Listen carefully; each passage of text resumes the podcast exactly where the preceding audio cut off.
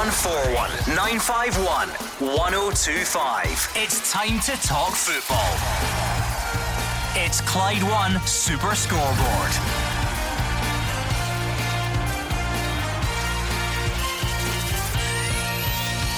Good evening and welcome to Clyde One Super Scoreboard on another big Premiership match day. Celtic's poor run takes them and under fire Neil Lennon to Kilmarnock. St Mirren Hibs and Aberdeen Livingston make up your Tuesday night offering. Steven Gerrard's happy with his business in the transfer window as it closes until the summer. I'm Gordon Duncan. Joining me tonight is Gordon Dalziel and Roger Hannah. Yeah in the 77 is Celtic head for Kilmarnock later tonight. But the heat is on in the top six. Aberdeen host Livy, St Mirren entertain Hibs right now.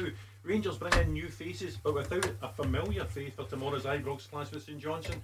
And after Neil Lennon reveals Olivier Ntcham wanted out of Celtic for two years, his new gaffer at Marseille last less than one day with him. I'm not sure if people caught any of that because there's something will be your mic, but I think we've fixed it. Gordon Dalziel, you yeah. can you can pick up where he left off. Yeah, what he was trying to say is there are three very good, entertaining games tonight. Very important games. St Mirren Hibs both in good form. You've got Livy, who are been absolutely brilliant uh, since David Martindale took over, going to Aberdeen. And all eyes will be on Rugby Park tonight for Celtic v Kilmarnock, who's not got a manager, sacked their manager at weekend. A lot of people on this programme want the Celtic manager sacked, so it'll be interesting to see how that develops. 0141 951 1025. That is the number you need, so step up to the plate and let us know what is on your mind. Celtic fans I'd love to offer you a different question to last week, but I think it's the same because things have moved on. There was another disappointing result at the weekend. There was another Neil Lennon press conference and explanation. So the question exists once more. What is the mood on match day now? What, what is it? What are you feeling ahead of kickoff? There was a time when it would be excitement, maybe nerves, maybe trying to an- anxiousness about keeping up in the, the title race or stretching ahead in the title race. Things are different now.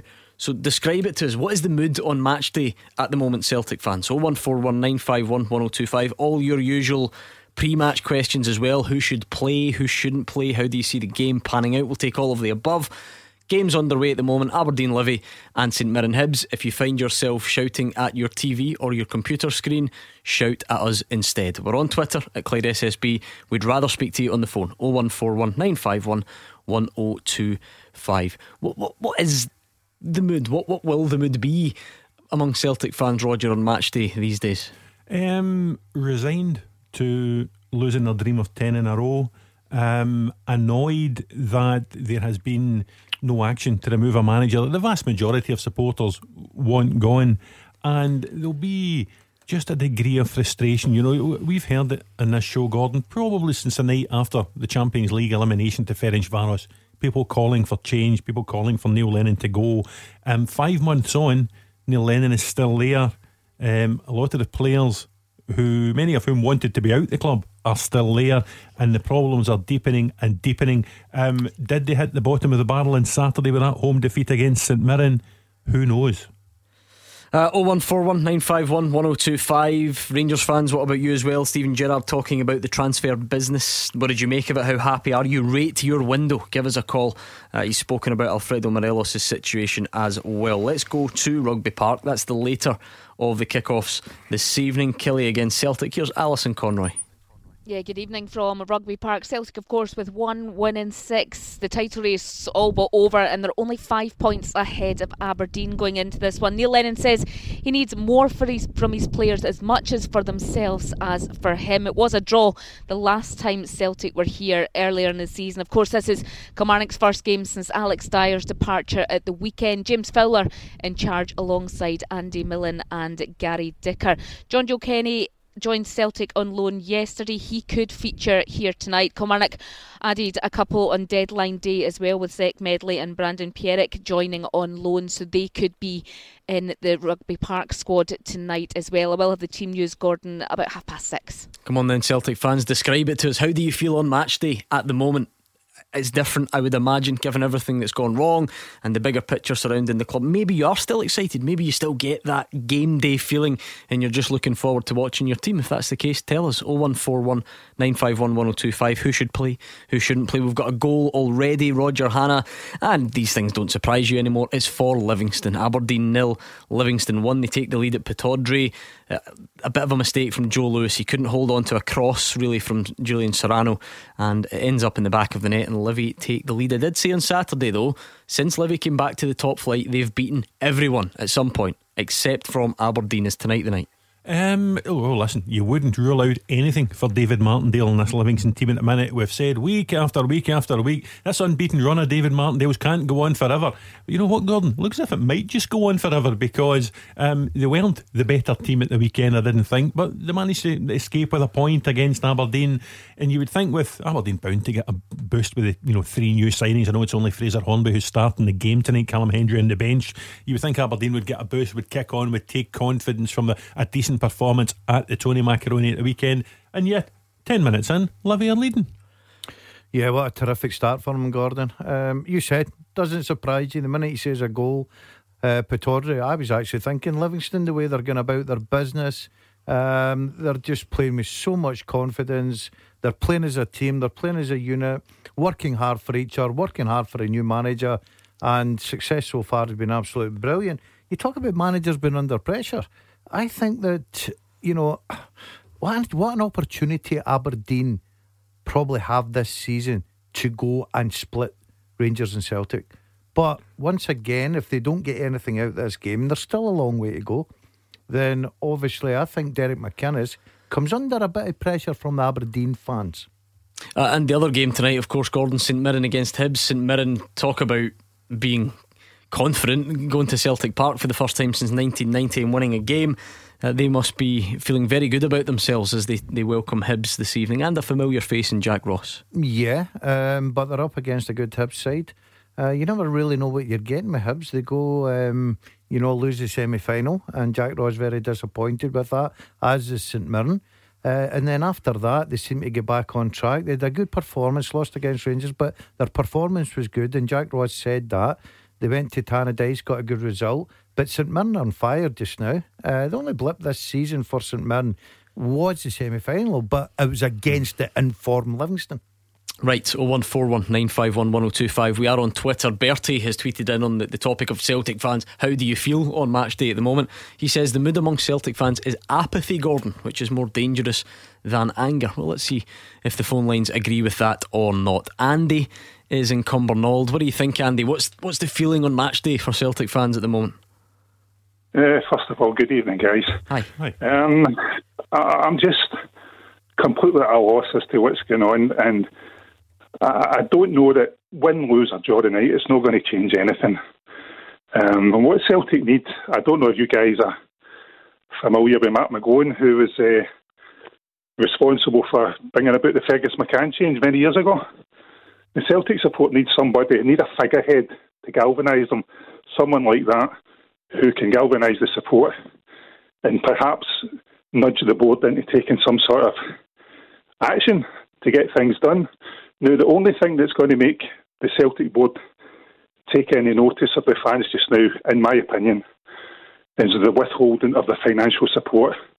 So if they refuse to renew season tickets, refuse to buy club merchandise, and refuse to buy strips, what have you, and perhaps somewhere down the line they'll sit back and take the Celtic support a bit more seriously because, as far as I can see just now, we're just being completely and utterly taken for granted, not being taken seriously at all. Now, we need to take some action, but I don't want to see the kind of action that the so called Green Brigade took recently in chucking missiles about the car park. That's just completely idiotic behaviour. But if they could get some sort of structure and start taking action that's going to maybe hurt the club financially. Now, I understand that nobody wants to hurt the club, but having said that, it's a short term price to pay for a long term gain. Do you think that? Do you think that is appropriate? Do you think that is appropriate, Andy? Because we always we often hear that you know I, I won't renew my season ticket, and then you hear the other side of it, which is the obvious one, which is, well, you know what, I'm I'll, I'll, back the team win, lose or draw, sort of thing, and I'm not gonna I'm not gonna start taking money out because results aren't going my way. But you you clearly think that that's the that's the route to go down. It's the only option left open to them because they've been let down by the players, we've been let down by the manager, big time. We've been let down by the, the chief executive, and ultimately we've been let down by the owner. Now I don't know. At the end of the day, there's only one man can change things, and that is Dermot Desmond. Peter Lawwell can only do so much because at the end of the day, he doesn't have 100% power. He's, he's answerable to Dermot Desmond. So these people have to, we have to make them take notice. And the only way that I can see that happening is if they withhold financial support. Now, as I say, it is, it's not the best thing to do, and it is hurting the club that we all love. But if it gets the message across, then surely it's got to be worth a go because it's the only option left open to us.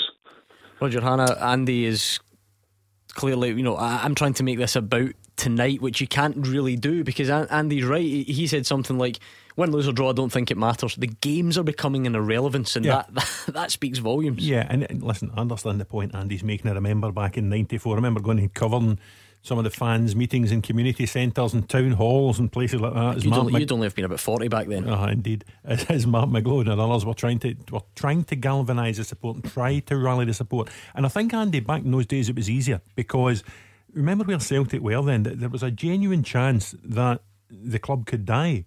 And all the supporters rallied behind a common aim, if you like.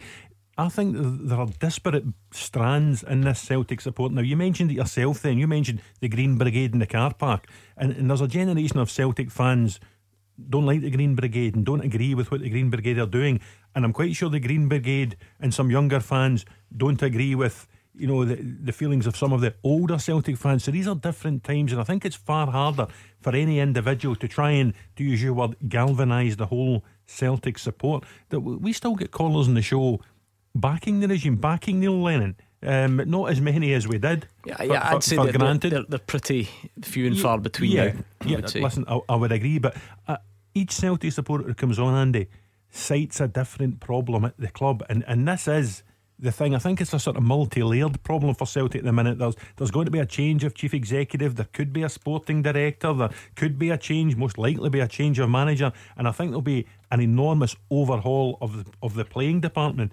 Um, it's just a case of when that takes place. Supporters wanted it to happen yesterday. Um, the club are keen for it to happen sometime down the line. Um, and I think if you, you know, I understand the frustration, the annoyance, the anguish you're going through just now, but holding back finance from the club, does that benefit the club? It may not benefit them in the short term, but I think in the long term it will because it'll, it'll, it'll spring them into action. It'll get things done. It'll get things moving. Because just now we're just going backwards. We're not going forwards. Completely backwards. Yeah, I mean, I know. I think the Celtic Trust are doing things, Roger, yeah. trying to, to highlight issues. Um, I noticed there's now this. Uh, I can't remember the exact origins, but basically every social media post Celtic produce is being bombarded with the same image of Neil Lennon with the sort of red circle and, and line through him as yeah, if to not say. not just Neil Lennon. I've seen um, some others too. Yeah, I noticed that. But I think we'll, we'll focus on Neil Lennon okay. for now. Um, so they're, they're, trying to get the point across in, in some way. Um, the poor social media admin must be tearing their hair out, uh, whoever it is. But yeah, so uh, there, there is clearly an effort there to get a message across. Andy's talking about big picture money and all the rest of it. Um, let's bring in Willie on that. Well, thank Andy. Nice to speak to you, Andy. Let's bring in Willie uh, and see what he makes of it as a Celtic fan. Well, I'm a Celtic fan and I won't be taking any money out of my club. So I don't know what this boy's all about. The country's in a bit of a mess at the moment. Football's in a mess, and this boy wants to cut money from the club. If he doesn't want to pay his ticket, somebody else will. There's a big waiting list for Celtic season tickets. So if he doesn't want to pay his money, give it up, somebody else will pay it. So we need to back the club. Yeah, I did sort of put that point, Willie, in the sense that because there are fans out there who who won't necessarily be happy, but think, well, this is my club, and, and I just back them, and, and that's the way it is. Um, I think your previous caller's point was, what else do we do to, to sort of bring about the change that we want? What would what would your suggestion be on that then? Well, this is a hard thing to say. Now, Rangers went down to the third tier, and I never heard one Rangers fan on any of the radio stations slagging them off, no matter what they've done. They supported their team. That's what we should be doing, supporting our team all the way, and that's the end of it. That's what should be happening. And I'm quite angry with some of the, the Celtic fans. These are strange times uh, indeed, Gordon Dalziel. We don't get many Celtic fans on saying we should do what Rangers fans did. Uh, yeah, but that's what supporting your team's all about. But I can understand both sides of the arguments here, Gordon. I can understand Andy, Andy the first caller, uh, because I think that Andy and Wally and most of the Celtic fans and big percentage of them all want the, sa- the same thing change. You know, the first caller comes on and says, Well, how do I feel match day? Doesn't really bother, win, lose, or draw. It's not going to change anything. This is Celtic Football Club. It mm. should be changed. Uh, you got, you got a massive fan base here. You've got people that's going to renew season tickets. You've got to give them something back, Gordon. What happens if Celtic go to Kilmarnock tonight and happen to lose a game? Is it just a case of rumble on to next weekend then and it'll be the same again? That is Celtic Football Club. It's not good enough. That, They've got to be changed somewhere. That's what does seem strange to me, Roger. I'm not as experienced in this game as you are, but I, I certainly can't remember a situation where we went from, because you see this in football all the time, can the manager survive a defeat tonight? And then eventually that, that kicks in. I, don't remember ever a situation where it, where it went beyond that. It went well beyond that. You know, we had that discussion months ago. The previous caller mentioned fans outside, players having to get escorted back to the car. Those were the days where we were saying, if Celtic lose tonight, Neil Lennon could be in trouble. But somehow we've gone way beyond that. Yeah, and I think part of it is, uh, and we're into sort of uncharted territory here. Gordon, because I can never remember. Sorry, 2 0 Livy, Nicky Devlin. Goodness me. Talk about managers who might get a bit of stick. Derek McInnes will be hoping for a comeback there. Wow. Um, I can never remember a collapse which has been as sudden and spectacular as this. I go back, you know, people are touching Ferencváros. That was a Champions League qualifier. Scottish teams have lost Champions League qualifiers before, I understand that. Um, even mid October, when the first Old Firm game took place, Celtic had games in hand. If Celtic had won that Old Firm game at Celtic Park, they would have been right back on, on Rangers' coattails at that stage. They lost the game and really from there the team has imploded. And I think part of the issue at Celtic is the, the supporters who phone the show can't understand it. They're baffled by it. But I think people inside the club are baffled by it as well. I, I, they didn't expect it, they didn't see it coming, they can't understand it. And I don't think there was really a contingency there to deal with such mm. a sudden and spectacular collapse. Willie, you're you're calling for you know more sort of unity, more positivity, back the team, back the club, which in theory sounds admirable. But what what if nothing changes then? What if you don't win again tonight and then you don't win again at the weekend and this just keeps going on? Will anything ever drive you to, to call for change? No, because I, I love my team. That's now the end. Of it. I wouldn't slag my team for nothing, mm. no matter what. Now I, I know. I, to be I'm, fair though, to be fair, there must be a difference between slagging your team and wanting what's best for them. See, no, what's wrong? We've been getting it for too long. Good all the good stuff been for too long, and we're used to winning and winning and winning. And because it, we've had through a wee hiccup, everybody's on their case. It's, it shouldn't happen. It definitely shouldn't happen. And that's my that's my opinion. Yeah, that, just, that, that's fair, Gordon. But one man's wee hiccup is another man's disaster, and that, that's what we're seeing here. Yeah, I, I totally see if it was a wee hiccup, I would be on Willie's side here, back him hundred percent. This isn't a wee hiccup for Celtic fans, and it's not even a case of right, they've lost 10 in a row. It's just the way everything's happened at the club, Gordon. You know, everything seemed to have gone wrong from, you know, being so far out the league chase by January. Uh, losing to teams like Ross County, being put out the cup with Ross County, the St Mirrens, the goals against, the signings, the chief exec uh, stepping down the summer. The place mm. is all over the place just now. It needs some direction, and that's where I think the Celtic fans do deserve a bit more. Aberdeen nil, Livy 2, St Mirren nil, Hibs nil, and building up to kick off between Kilmarnock and Celtic. Thank you to Willie in Parkhead 01419511025. Rangers fans, how would you rate your transfer window? We're going to hear from Steven Gerrard after these. You are the voice of Scottish football. Call 0141 951 1025. Clyde One Super Scoreboard. Roger Hannah and Gordon Dalziel are here. Big night in the Scottish Premiership. We've split it across two nights for you. We decided when I say that it was us. We wanted to just keep the suspense going on this show until tomorrow. Aberdeen, Livy, St Mirren, Hibs at the moment. Livy 2 0 up at Pittodrie. Goalless in Paisley. Killie Celtic to come.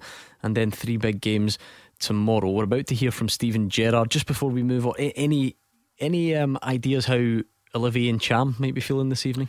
Um, I wouldn't be feeling too. You ever had uh, a vote of confidence like that from I, a manager? I, I couldn't believe it, Gordon. It must be an absolute nightmare as a player going to a new club, excited about the new challenge ahead, want to get and show everybody what you can do. And then you find that the manager's ready to walk out the door because you have been the guy that's been saying, Yeah, it probably happened to me at Man City, I think. I mean, Roger, joking aside, I assume this was just the latest. This is not all about Yeah, Olivier Ntcham. Marseille are in a state. If you think that Celtic have got their problems, Marseille have been all over the place as well.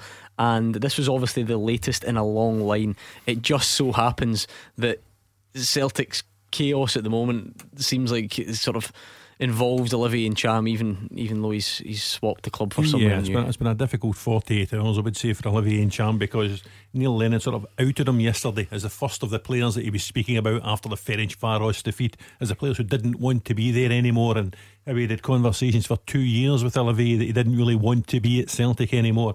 He goes to his new club and he's immediately caught up in this. Um, furore that's been going on, at Marseille with Andre Villas-Boas. I think supporters stormed the training ground, tried to set fire to buildings at the training ground last week. As you do. Um, he's had all manner of defeats, poor results. Um, he's offered to resign. It was in a story he'd been sacked. Now I think the official line is he's been suspended via post. But um, wh- whatever the circumstances, he won't be coaching Olivier Ntcham anytime soon. Uh, let's hear from Steven Gerrard. He says his squad is now stronger after their deadline day dealings. He's delighted to have Jack Simpson and Scott Wright in the door now, and he's looking forward to the arrival of Nnamdi Ofoborh in the summer. I think the window was really positive for us in terms of getting the two boys done and dusted. I think they re-energised the squad. Uh, they're really looking forward to getting started. Two real big talents. Nnamdi is one that we've identified to come into the group in the summer, um, but we're really fine in terms of the numbers and the quality and the availability of midfielders we've got right now. So it didn't make sense to to push that one right now. But he's certainly a player we're excited and looking forward to working with. Another young talent who we want to try and bring in and develop and improve. But um, we're really excited for that one, uh, nonetheless. So it was a really positive window window for us in terms of incomings. Three or four of the boys have gone out to get game time. We're hoping that they go and enjoy their experience and come back in the summer in a better place. So um, really happy with how yesterday in the window went for us. I must have to pay my respects to Ross Wilson, how he went about it, and uh, the board for their continued support. And uh, it puts us in a stronger place moving forward. Right, fans of all teams rate your window. It wasn't the busiest window we've ever had, but I feel like it heated up a little bit towards the end. I feel like yesterday was quite busy. So let us know what you made of the business. Let's bring in David and Pollokshields first. What do you think, David? Oh, hi guys. Thanks for having us. Um, yeah, no, it's. Uh, I think it's been. I think it was exactly as Steven said. I think uh, very positive. Um, I, I think it's good, always good to try and, uh, and inject extra sort of energy into the squad whenever you can, whenever, uh, as long as it's you know within the financial restrictions that the, club will probably have at the moment. Um, but uh, you know, it certainly shows as well that even though we're on the cusp of, you know, stopping 10 in a row, there's clearly no intention whatsoever from Rangers and Steven Gerrard to sit back and rest on any laurels. Uh, they continue to grow, they continue to evolve, um, and and that can only be good news uh, for everyone at the club and for all the fans as well. You know. Yeah, Gordon, what do you make of the arrivals, but combined, I suppose, with the fringe players who've gone that weren't playing much? George Edmundson, Jordan Jones, Brandon Barker. Yeah, the structure of the club's very good at this moment in time, Gordon. You just see that. It's well planned, it's well organised. The fact that there's three or four players going out, so he brings in better quality to fill the positions. Uh, once again, he gets it over a line. It's not loans, it's guys that's going to be there. It's guys that's, that's going to have a future. He gets two in in the January window, gives them time to settle in, get a few games under their belt before the summer, then get the pre season. By that time, they've got plenty of, you know, the fact that they've been at Rangers, they know the standards, they know what Steven Gerrard's looking for. I just think so far, the structure this year for Rangers since the beginning of the season, early transfers, early squad, knows what he wants, knows the positions, uh, has been very good. And the recruitment's been very good indeed, Gordon. And uh, I think that's a couple of good signings he's already brought in to strengthen the squad now. Do you feel like Scott Wright can come in and make an impact straight away, David? Well, that's obviously the hope for both of them, you know, uh, because uh, I think with, again with Morelos being out banned, you know, any any extra attacking options um, is always going to be a benefit to the team. Um, you know, I think uh, obviously we know that Kemar Roofe has certainly uh, got his game at a good level. Uh, and has been banging in the goals. Uh, Big Cedric, you know, as much as he might not have as many goals, but he's certainly you know, he always offers a threat when he's on the park. He's always a big nuisance, you know. Uh, but I think somebody like a Scott Wright was a bit more sort of, you know, more of a live wire, more of a sort of number 10, you know, rather than a number 9, just to sort of work between the lines, as you were, you know, um, to then, you know, try and link the midfield and the attack a bit more. Uh, I think that's the kind of thing mm. that he's going to offer. Yeah, you can see the thought process, Roger. By moving George Edmundson out, that allows you to get Jack Simpson into a, a position where he can contribute between now and the end of the season. And by moving uh, Jordan Jones and Brandon Barker out, that gets you in a situation where Scott Wright becomes the, the next in line, if you like. And with Rangers, in most people's mind, pretty much got the title wrapped up, you, you wonder how much we'll see of that that type of process kicking in. Yeah, and listen, uh, part of the problem that Celtic callers have had in this show this season. Uh, they, talk about Neil Lennon, they talk about Shane Duffy, and they talk about Vasilis Barkas. The biggest problem for Celtic is, is how well Rangers have played this season. They've been absolutely ter- tremendous, unrelenting. Only dropped, I think, is it six points in the league. Only lost seven goals in the league. They have been frighteningly good. And the problem that Celtic fans will have, worry about having next season, is that already Rangers look to be planning ahead better than Celtic. You know, Celtic uh, don't have a new chief executive till July. They don't know if there's going to be a director of football. They don't know who the manager will be, who the players will be. They expect to see a lot more players going out the door. Rangers have quite a settled structure. You heard Steven Gerrard there talking about Ross Wilson's involvement. He's settled in as director of football. The manager looks settled. The playing squad looks settled. There's not going to be half a dozen departures this summer from Rangers. And the fringe players who, as you say, are just being, you know, edged out, if you like, Edmundson, Jones, Barker, people like that. End the, of the road for the replacements are already them in. or a way back. I don't think there's a way back for them. Any no. of them. Um, no, the, no, the, I'm with Roger. I I can't see them coming back and making an impact. And he's bringing not even Edmundson go to no. the championship at a decent level under yeah, Wayne Rooney. And no, I just I, I think he's bringing in like for like, and I think that he'll have enough there.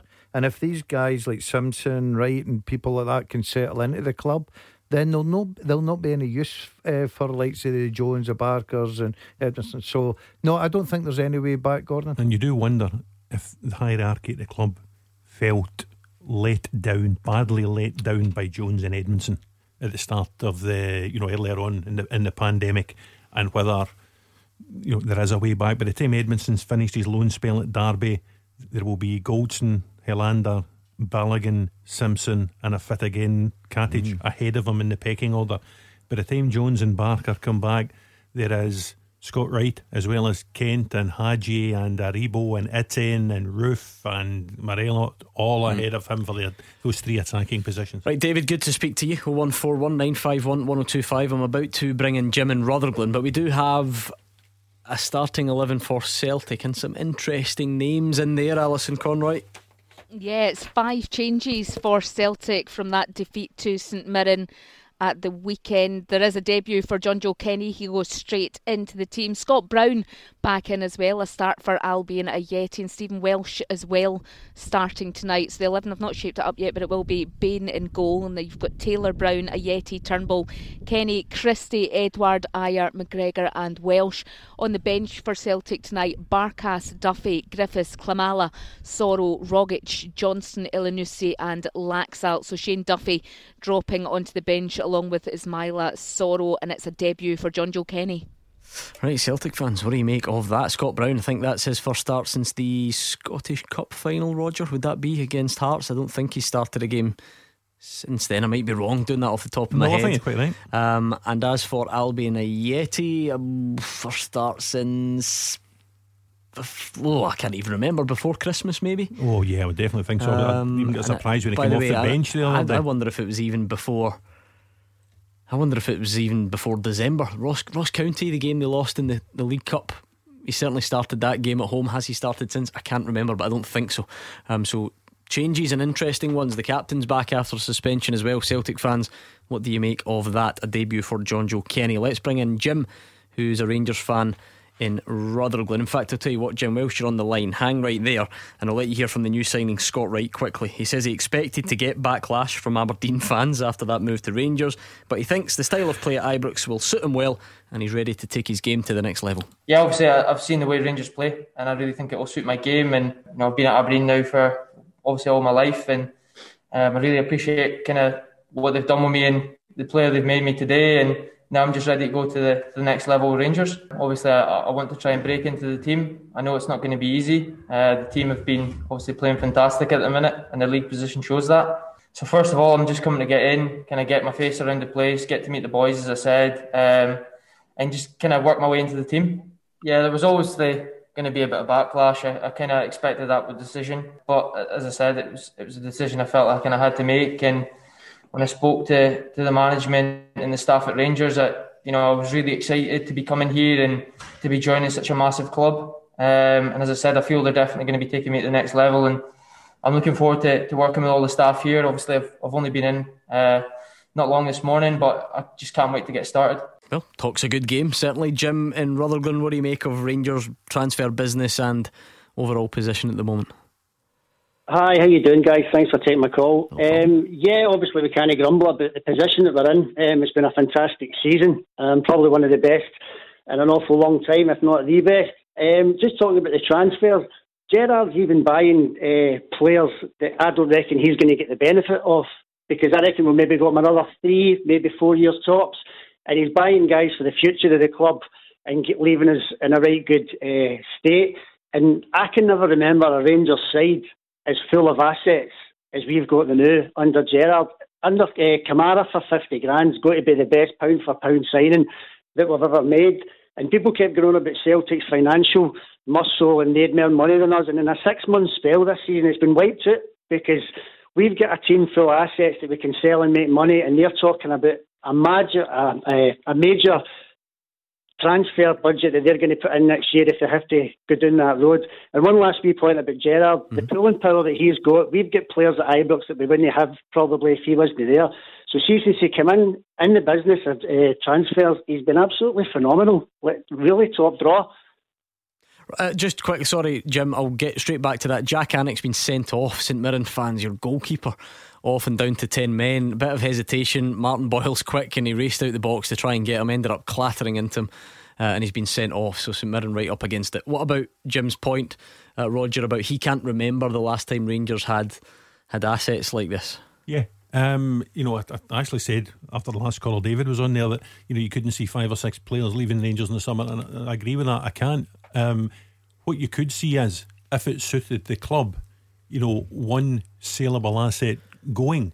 Um, you know, c- could it be Morelos if Roofe and Itten and maybe another player are still there. Could it be Glenn Kamara? You know, you, you mentioned there. Mm. If Nnamdi Obofor, Ofoborh mm. even comes in in the summer, could it be Barisic once Calvin Bassey is, is deemed ready to replace him at left back? So I, I think there are saleable assets there. That doesn't necessarily mean that Rangers are mm. going to sell them, though, particularly because there are going to be greater, wider income streams opening to Rangers when they get into these Champions League qualifiers and potentially the Champions League group phase. To be fair, Jim's right, Gordon. Um, but th- there would be people listening who would say, "Well, obviously, because mm they've actually they've been so desperately lacking in assets over the last."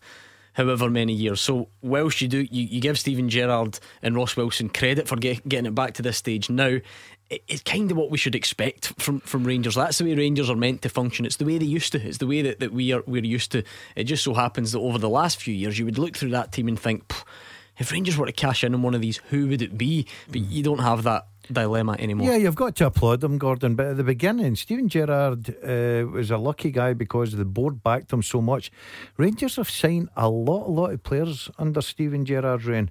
And there's a few there. It's okay congratulating the manager and uh, you know the, the, director of football for getting all the signings and look at the assets. And they have got some real good assets, and you can talk about the Kamaras and stuff.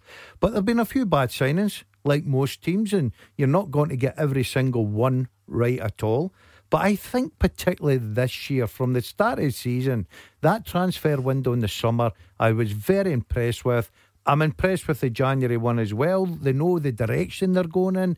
They're in, they target their players, they get it done, they get the players that fit their positions out the door to make room for them, free up the wages as well. There's a good structure now, and the signings so far have been really good.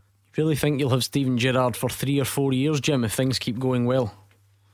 Uh, I do, aye, I do. I think um, he's found the right fit for him and uh, vice versa with the club. And I think he's in a place now where he's seen, and we're beginning to see what he's been building. And I know people keep talking about he didn't win a trophy for the first uh, first two seasons, and people keep holding it against him. But see the season he came in, the last two Old games, uh, we lost 9 0 in aggregate in that cup semi final and then the 5 0 game at Parkhead. We were in some state, and with the financial state of the club as well. See the European runs. I think I wouldn't have swapped the league for it, but I think they were more important than a League Cup or a Scottish Cup for the club as a whole. But um, now, obviously, you're winning a trophy. But for it, he's been a fantastic manager for Rangers. He really has. All right, Jim, thank you very much. 0141951 at 1025. Uh, let's go back to Alison and see if we can get full team news ahead of Kilmarnock Celtic. Maybe away for a pre match pie. I don't know. Can you still do that these days? Alison, can you hear us? No, she doesn't seem to be there. But we gave you the Celtic team earlier on. Celtic fans, what do you make of it? A lot of changes again. Scott Brown back, not seen him start a game since the Scottish Cup final. Albian Ajeti, not seen him start a game since the end of November, I think. Um, Jonjoe Kenny makes his debut, so the likes of Soro drops to the bench, Stephen Welsh in. As you know now, Scott Bain continuing in goal. Are you happy with that? Let us know. 0141 951 1025. 0141 951 1025. This is Scottish football's league leader, Clyde One Super Scoreboard. It's half time in some of this in the six o'clock games. We are an hour away from kick-off between Kilmarnock and Celtic. So let's quickly go back to Alison and get a review of those Celtic and Kilmarnock teams, and then we'll get your thoughts on the phones. Yeah, it's two changes for Kilmarnock for tonight's game after that defeat at the weekend. Five changes for Celtic. So Kilmarnock will have Colin Doyle in goal, a back four of Millen, Dikamona, Rossi, and Haunstrup. The midfield four, Burke, Power, Dicker, and Tshibola. Up top, McKenzie and Oakley. On the bench tonight will be Lyle, McGowan, Medley, Brindley, Dabo, Pierrick, Pinnock, Whitehall, and Kabamba. For Celtic, it will be Scott Bain in goal, a back four of Kenny, Ajer, Welsh, and Taylor. The midfield four will be Christie, Brown, Turnbull, and McGregor. Up top, Ajeti and Edouard. On the bench, Barkas, Duffy, Griffiths, Klimala, Soro, Rogic, Johnson, Elyounoussi, and Laxalt. And your referee for tonight's game at Rugby Park is Kevin Clancy. Right, Celtic fans, Killie fans, what do you make of those teams? Quickly, let's go to Paisley, St Mirren against Hibs, half time, Andrew McLean.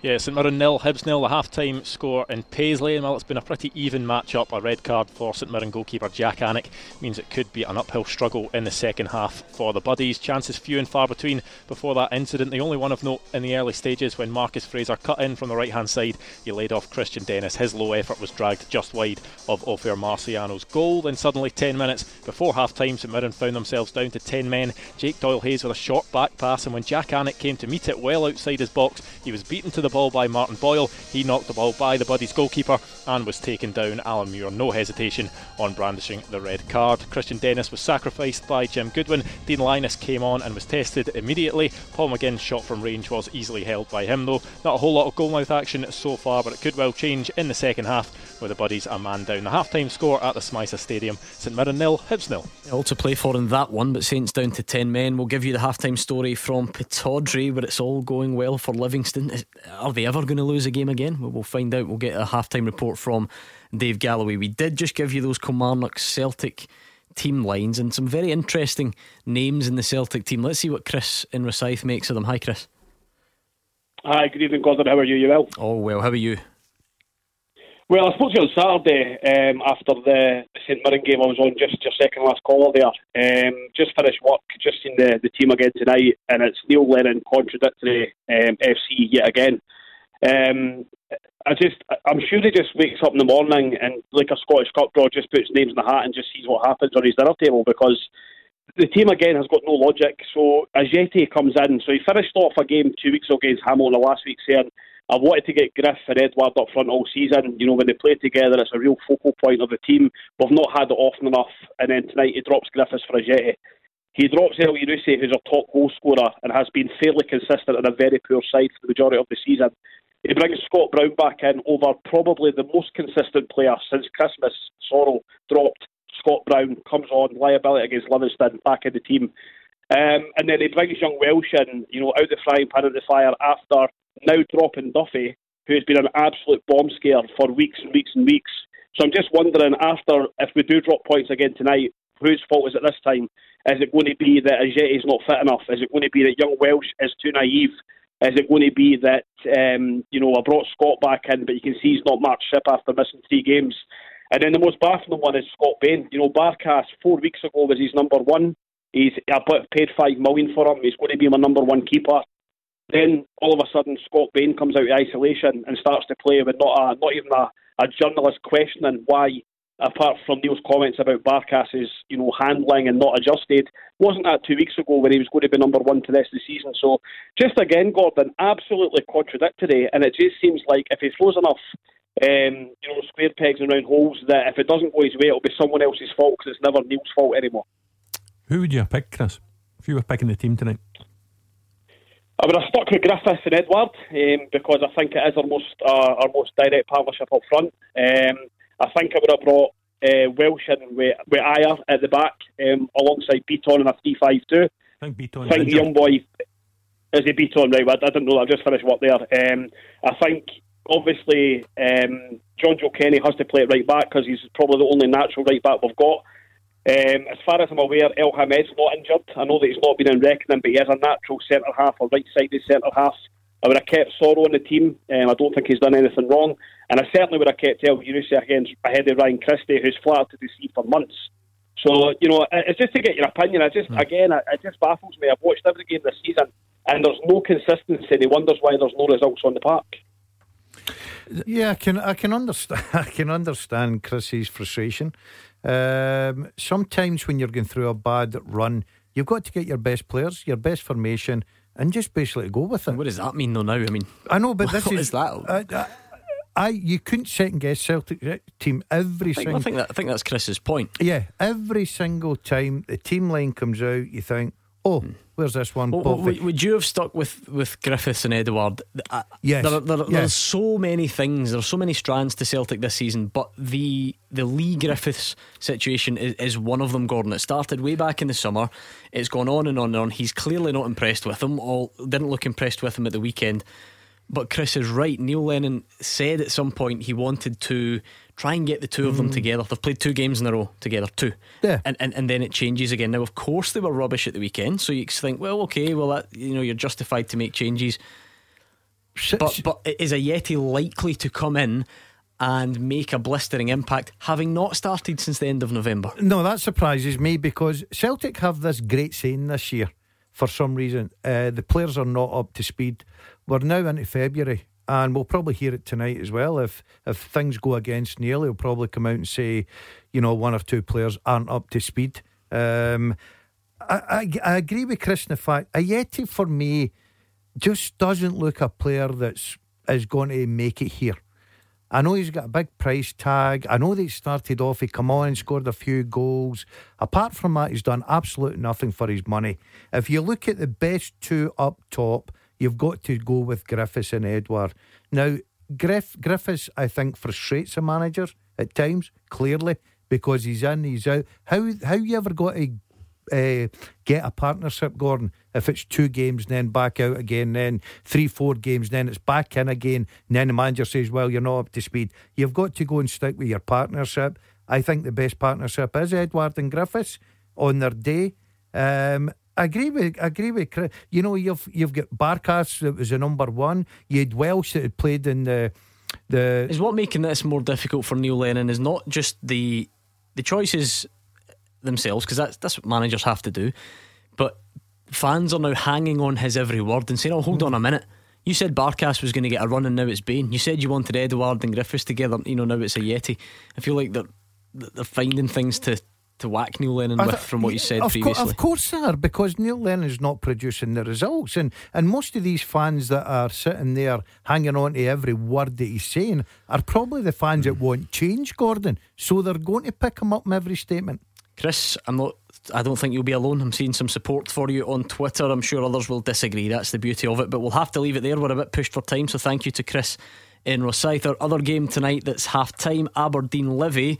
Let's get the half time story with Dave Galloway. Thanks, Gordon. Aberdeen nil, Livingston two. Livy had two players injured in the warm up, Guthrie and Sibbald, but they made a great start going ahead on six minutes in bizarre circumstances. Serrano crossed the ball and Lewis fumbled it in for an OG. The visitors doubled their lead after 16. A really good cross by Mullin, converted by Devlin's fine low header, but he was given plenty space. It could easily have been 3 0 when Lewis punched Serrano's free kick only as far as Taylor Sinclair, whose shot from the edge of the box was blocked. The Dons posing little threat to a very well organised Livy team, so we've not had the chance to see new striker Hornby in action. They've also had uh, Hedges and Taylor go off injured. The visiting keeper Stryjek has had very little to do, but it was almost 3 0 once again for Livingston, almost on a half time whistle. Serrano's really dangerous crossing was just cut out by Lee. Plenty tough talking for Derek McInnes to do at half time, but uh, a really good first half display by Davy Martindale's men. It's Aberdeen nil, Livingston 2. Can Livy still win the league? Has anyone crunched the numbers, Roger Hannah? They are flying. Aberdeen, not so much. A big half time team talk, you suspect, for Derek McInnes, and he might just be glad tonight that there are no fans inside Pittodrie. Yeah, um, the Aberdeen fans, I think, would have got a great fill up last night when three new strikers were signed in deadline night. Nothing, you know, raising morale with, you know, beating the clock to, to sign new players. Ross McCrorie in, in a permanent deal as well last night. It felt like a sort of feel good factor, if you like, around Aberdeen last night. That's very quickly dispersed by Livingston, who are the feel good story. Beat the Pundit with the Scottish Sun. For the best football news and opinion online, thescottishsun.co.uk slash football. Beat the Pundit, your chance to win a signed ball only if you can get more questions right than Roger Hannah or Gordon Dalziel 0141 951 1025. And the lines close at 7, so you need to be quick. Your chance to beat the Pundit is next. Tackle the headlines. 0141 951 1025. Clyde One Super Scoreboard. Roger Hannah and Gordon Dalziel are here. It's a big night of football. Aberdeen, Livy, St Mirren, Hibs half time. Killie Celtic still to come. I was actually just thinking about you during the news there, Gordon, when I heard the story that Paul Kelly read out towards the end saying that Channel 4 streaming services had hit an all time high. And I thought maybe that was just you had discovered Naked Attraction over lockdown and maybe uh, boosted the numbers a wee bit. But he went on to elaborate and he assures us that, that it's actually not that. On that, well, maybe not on that subject, but on, on a similar theme, Roger Hannah, did we tell you that um, producer Callum is getting put to work tonight because not only is he answering the phones and keeping this show together, uh, not enough that your mic was turned on at the start of the show, right enough, but we'll, we'll let him forget about that. Um, he's also helping Gordon Dalziel swap all of his data, his messages, his his, his photographs, his apps from one phone to another. Yeah. What a brave, brave man who deals with that data transfer. I think you would need to sign a disclaimer before you started working on any of Gordon Dalziel's devices, let me tell you that. I So, you, so the authorities couldn't haul you in. I can't believe you've let someone else have access to that stuff. Oh, he's got everything. Oh, I tell you what, he's got to have a busy night tonight. What, uh, what what poor Callum doesn't realise is he'll be back tomorrow with his other two phones. I was wondering what that shell shocked expression on Callum's face was through the glass, and I realise he's he's just he's, he's found that folder. Anyway, right, um, give us a call if you want to talk about football or Gordon Dalziel's mobile phone habits. With the Scottish Sun. For the best football news and opinion online, thescottishsun.co.uk slash football. Still lots to come in this hour. What about Alfredo Morelos? Uh, Steven Gerrard speaking about the decision to accept his ban today. So we'll hear from that soon. If you've got any thoughts, now's a good time to get them in. We'll hear from Graham Alexander on Motherwell's transfer business a bit later on. Keep you up to speed with the six o'clock games and, of course, build up to Killie Celtic. Let's play Beat the Pundit though. Stephen is in Ardrossan. How's it going, Stephen? How you doing? All right, mate. Not bad at all. Now, I'm wondering if you would like to get some sort of Ayrshire derby going with Roger Hannah, or or would you rather take on Gordon Dalziel? I said to the producer, I'd probably rather be ill because I think Karen is a bit more intelligent. Well, yeah, and, and, would you go along with that, Gordon? Just a little bit, or Eh, yeah, yeah. I think A that slight edge. I would rather have the looks.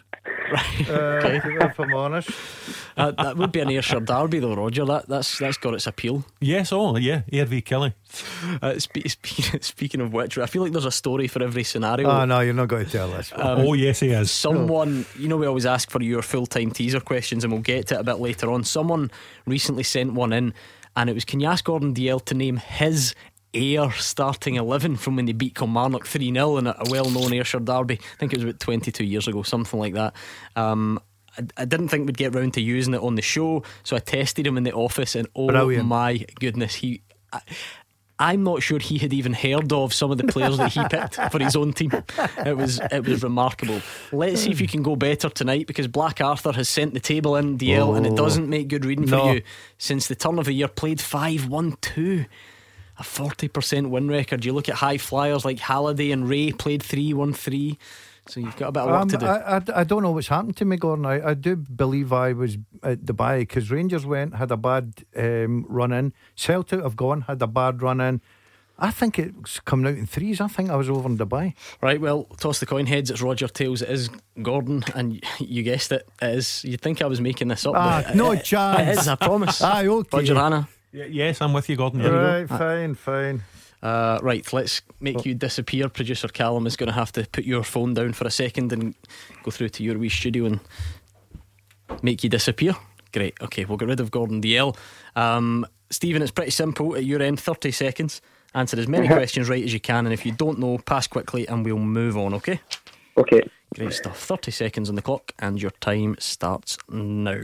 James Tavernier is top scorer this season with who else in the Premiership? Kevin Nisbet. How many teams play in Scottish League Two? Ten. Out with the old firm, which team has won the most Scottish Cups? Aberdeen. Which French side did Olivier Ntcham join on loan yesterday? Marseille. Name the only SPFL team whose ground is further north than Ross Counties. Peterhead. Who became Falkirk sporting director last month? Who, sorry, say that again, sorry? Who became Falkirk sporting director last month? Um, Gary Holt. Okay, let's bring Gordon Dalziel back, shall we? Gordon Dalziel, can you hear us? Yeah, I'm back. Right, same set of questions to you. Stephen's not bad, by the way. Oh, no. You're going to need to be on it. You ready? Go. Same set of questions, 30 seconds starts now. James Tavernier is the top scorer in the Premiership, along with who else? Kevin Nisbet. How many teams play in Scottish League Two? Uh, ten. Out with the old firm, which team has won the most Scottish Cups? Queen's Park. Which French side did Olivier Ntcham join on loan yesterday? Marseille. Marseille. Name the only SPFL team whose ground is further north than Ross County. Further north than Ross County. Oh, pass. Who became Falkirk sporting director last month? Gary Holt. What type of animal is St Mirren's mascot? A panda. Right, okay, okay, okay. Marseille. What, the, what, what are It's Marcel. Marseille. That's Ross's monkey from Friends. Marcel. oh, brilliant. Stephen, how do you think that went? It's quite close, I think. I think it is. Yeah, I thought you were decent, Stephen, but he was nervous tonight. But I think he, he- ah. he managed to compose. Apart from Marcel, he managed, he managed to con- con- con- compose himself. James Tavernier, top scorer with Kevin Nisbet. You both got it. One all. Well done. Uh, how many teams play in League Two? Ten. You both got it. Well done. Out with the old firm. Which team has won the most Scottish Cups? Queen's Park. Well done to you. Well did, done. Did, did he get that? no, he said Aberdeen. Oh, unlucky, mate. It's Queen's Park. Uh, steady on, Marcel. All right. Oh, you're giving me that, aren't you? Not Marseille. a chance. No way. That was my French pronunciation. No chance. Marseille. Merci. Um, so Stephen equalises. oh, no. You can't take that away from me. Name the only SPFL team whose ground is further north than Ross Counties. It's Elgin. Oh, I should have got oh, that. None of you got it. Who became Falkirk sporting director? Gary Holt. You both got it. Oh, no. And what type of animal is St Mirren's mascot? It's a panda. Gordon got it. And Stephen didn't get that far. So the, the losing run is over. Stephen, are you still want to play me? Unlucky. Hey, you done well tonight. Oh, you're right. I done well, son. Because I upped my game. Because you come on. You were brave. You were brazen. That's how I gave you my Marcel. Stephen, he's going to be uns- insufferable between now and eight o'clock. Thanks for being a good sport. See That- you, Stephen. That See was you, Stephen, Stephen. in Ardrossan. Steady Get on. the Black Arthur on the phone now, or whatever his name is. He's, he's, he's very cocky for someone who thought that Livy and Cham moved to Well, Marcel. that, you- I'll, I'll, I'll tell you what, Gordon. If Shiva had a loss with that, I'd have been, I'd have been up Marnes in here. you never fail to amaze me because I'm trying to think of the thought process. Right, we we know that you've got one of the, but you know that that's Marseille Uh-huh. because you you know that. Yeah. So I, I, your brain works in so many mysterious. I can't, I can't think of what even made you say Marcel. I, I just unless you were looking at written down, which makes you think you were cheating. No, well, I couldn't spell it. Um, I was, I was actually trying to be. Oh, hold on. We've got a big goal. St Mirren nil. Hibs one. The man advantage has eventually uh, counted for Hibs, and it's Ryan Porteous with a header. So centre back From up, a corner. finding the back of the net, and it's St Mirren nil. Hibs one. Yeah. And it was the two lads who didn't get their moves on transfer deadline day who were again stuck on the bench at the start by Jack Ross, who are both now on. You would have fancied Kevin Nisbet, joint top scorer in the league, to maybe be the one to get it breakthrough against 10 man St Mirren, and it turned out to be Ryan Porteous instead. Yep, good header, bullet header, very aggressive from the corner kick, and it's St Mirren nil. Hibs one. Uh, Steven Gerrard says he wants to see consistency in the Scottish FA's disciplinary process.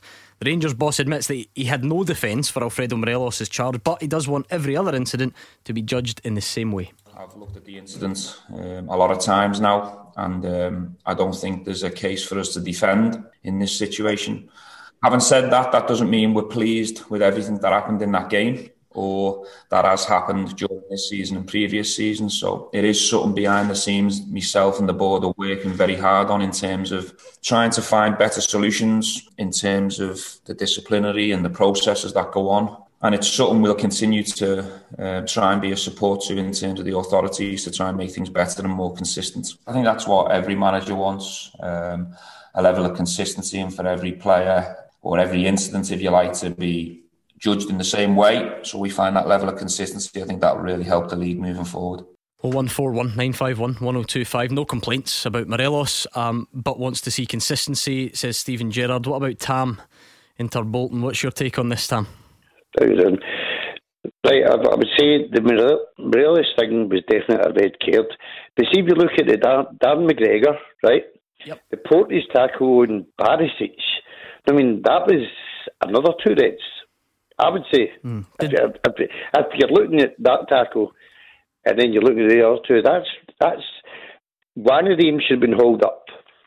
Uh, and I would, yeah. even the, I, I would say the Porteous one against Barisic.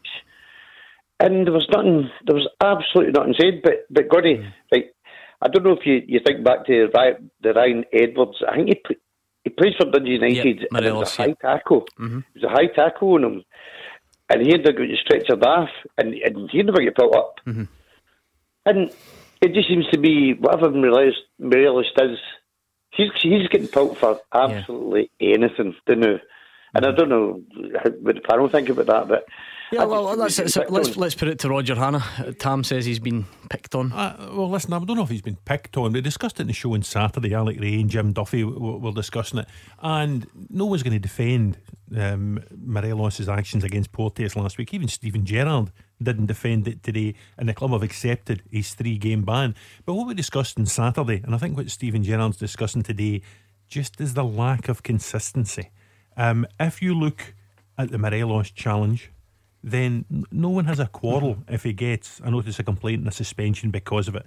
I think where the confusion comes in is Darren McGregor mm. on Glenn Kamara, very similar incident, and he doesn't get a notice of complaint, doesn't get a ban, and is free to play mm. against Dundee United at the weekend, and is free to score a goal that puts Hibs 1 0 up. And the point we were making at the weekend, Tom, is not only is there a lack of consistency, but there's a lack of transparency. Now, you don't understand it, I don't understand it.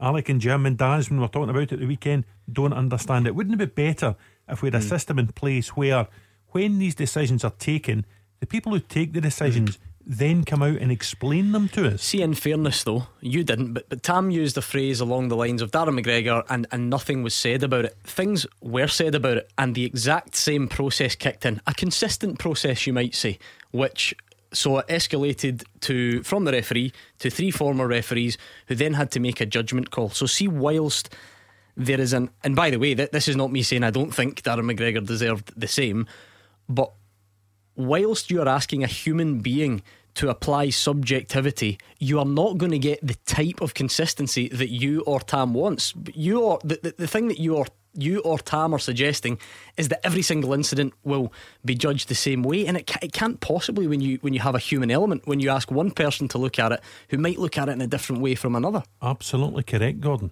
Therefore, So what- what we, is- need, we what- need the people. And now, I don't want these people unmasked. I don't think we should be saying who the people are who have made these decisions. But I think there should be explanations offered to the likes of Tam and myself and you. Now, we all Roger, think. what about a better system? Rather than go to the three re- the three ex referees. Well, listen, this is maybe what Steven Gerrard and the Rangers board are looking into. They're, they they say they're looking to improve the system. Mhm. Um, they're not being critical of the SFA. They say they want to help the SFA um, and they want to provide a system that does bring consistency and hopefully brings transparency as well, does. Dare I mention it? VAR. If we have it, Alfredo Morelos is sent off, and no one really bats an Well, eyelid. well, listen, and if, we ha- if we have it, move on. Alfredo Morelos is sent off twice because Yeah. there was the incident Mm-hmm. with Mark Connolly in the, United game, which landed him a retrospective card. But as Tam mentioned, you would imagine that Ryan Mhm. Edwards is also sent off in the previous Dundee United game for that foul on Alfredo Morelos. Is it only the retrospective system that you've got uh, a, a quarrel with, Tam? Because you used the phrase that he is being picked on. But I'm sure the Hibs fans and the Dundee United fans would say, well, if he was being picked on, he would have deservedly got red cards during the game rather than being allowed to finish them and help his team win. scored the goal. But I just want consistency there. I, I want a wee bit of okay. And you're looking at, at this, and that Ryan Edwards that that annoys me a lot because there was just nothing. There was absolutely nothing after that. And I'm quite sure if that was Morelos had done that on him or any of the other Dundee United players, he would- he would have been off and and the three game ban or or, or. I would say a three game ban. He would have got that, and uh, th- th- there just seems to be nothing. But apart from when Morelos seems to have did a bad tackle, which he did deserve red. It just seems to be always a big hype up. Maybe it is maybe it is about the transparency then, because Tam's re- then referenced Ryan Edwards and says, I mean, I mean, nothing was said, you know, or, or, mm-hmm. or nothing happened, but you know, there is a process. Remember, it can only go into that system if the referee says that he did not see it or he did not see it in its entirety. So it might be that the referee was happy that he, that he saw Ryan Edwards Yeah. on Morelos and he, he was happy with what he saw at the time, and therefore the process cannot possibly kick in. Um, Mhm. and I don't know. Maybe that's the bit that needs This is publicly the- explained. Yeah, this is where I think the process has got to change a bit, Gordon. I don't. I, I think we can get it better. Now you can do a couple of options for me. Um, do we just go to the fact that the referee referees a game? And honest mistakes are made, and we have to deal with it and hope it works its way out during the season. Or when you do get a system like that, is it not better the match day referee is the one that makes the decision has a look? Well, you could argue though that then putting it to, to three sets of expert eyes should be a belt and braces approach. It, sh- it should yeah, be. but but he's he's for me he's he's refereed the game. He gets a feel for the game. He knows the game. He'll have a looked at that decision and and a second uh, chance to say, if you have seen that again, would you have made the same decision? On the day of the game, and I think that would have been a better but, than three on. ex So referees. is, is, is that another is that another problem then, Roger? So it was Kevin Clancy this time. Tam, who's a big Rangers fan, says oh, clear red card Morelos. Steven Gerrard says clear red card Morelos. Everybody who watched it says clear red card Morelos, apart from the referee. Apart from the referee, now I think he described. I'm only going by what Jack Ross said in the post match, of into a tangle of legs. Kevin Clancy seemed to describe it as, which quite clearly it wasn't. Um, if we're discussing changes, I mean, you listen to Fraser Wishart, very interesting points he made in the show. He is the players' representative, if you, if you like, and is not in favour of what he described as Re- the re, yeah. the re-refereeing of games. Different if you know player A elbows or kicks player B off the ball and mm-hmm. nobody sees it, and then you know you can take that back and retrospective punishment is administered. But he seems to be alarmed at what you would describe as mm-hmm. you know taking several incidents from mm. the one game and looking at them again. And it's funny because as annoying as VAR is when you watch it down south, and you sometimes think, "Oh, I don't know, do we need that hassle up here?" It's, it's it seems to have more more bad aspects than good. But it, it, would probably blow our compliance system away. There probably wouldn't be any need then for, for retrospective. Like I say, on, on that night, referee yep. goes over, has a look. Mm-hmm. Oh well, Morelos is stamped on him, sending off. End of story. Yeah, and, and listen, I know all of the, the teething problems I've had with VAR down south, but I think any technology that's available to us mm. that helps get decisions right I think it has to be welcomed. Okay, Tam, thank you very much. Tommy is a Rangers fan on a similar topic, so we're going to hear from him next. Taking your calls on Scottish football 0141 951 1025. This is Clyde One Super Scoreboard. Big night of football in the Scottish Premiership. St Mirren nil, Hibs one. Ryan Porteous' header the difference. Uh, St Mirren have been down to 10 men. Jack Alnwick, the goalkeeper, was sent off in the first half, so it's looking like a long way back for St Mirren, and no response yet from Aberdeen Livingston, who just seem to win football games every single week at the moment. They are winning 2 0 at Pittodrie. So David Martindale's fantastic start to life as a manager continues. We'll keep you up to speed on them. And of course, Celtic fans, Kilmarnock fans, what are you expecting? Kick off in 20 minutes' time. Why not get in touch, react to the team news, and let us know how you think it is going to go. Before we do anything, before we speak to Tommy and Govan, let me give you this teaser sent in tonight. It's a similar one to what we had last week from the Crazy Pony. So it's like part two, if you like, of this question, and I think you'll like it. We're looking for seven non old firm players who have been on loan in Scotland at some point. So, not permanent. They've been on loan in Scotland at some point and have also been transferred for a fee greater than £5 million. Okay, so seven non old firm players who've been on loan in Scotland at some point and have also been transferred for a fee greater than £5 million. Um, Jay Rodriguez? Yes, well done. Who was he on loan to? Stirling Albion. Stirling Albion, can you believe that? 12.2 million or thereabouts to West Brom, previously on loan at Stirling Albion. That is a great. I would never have got that, Roger. Never heard that fact before, no? No. That's a good one. That's a good one. Yeah. Who's trying to think of fees?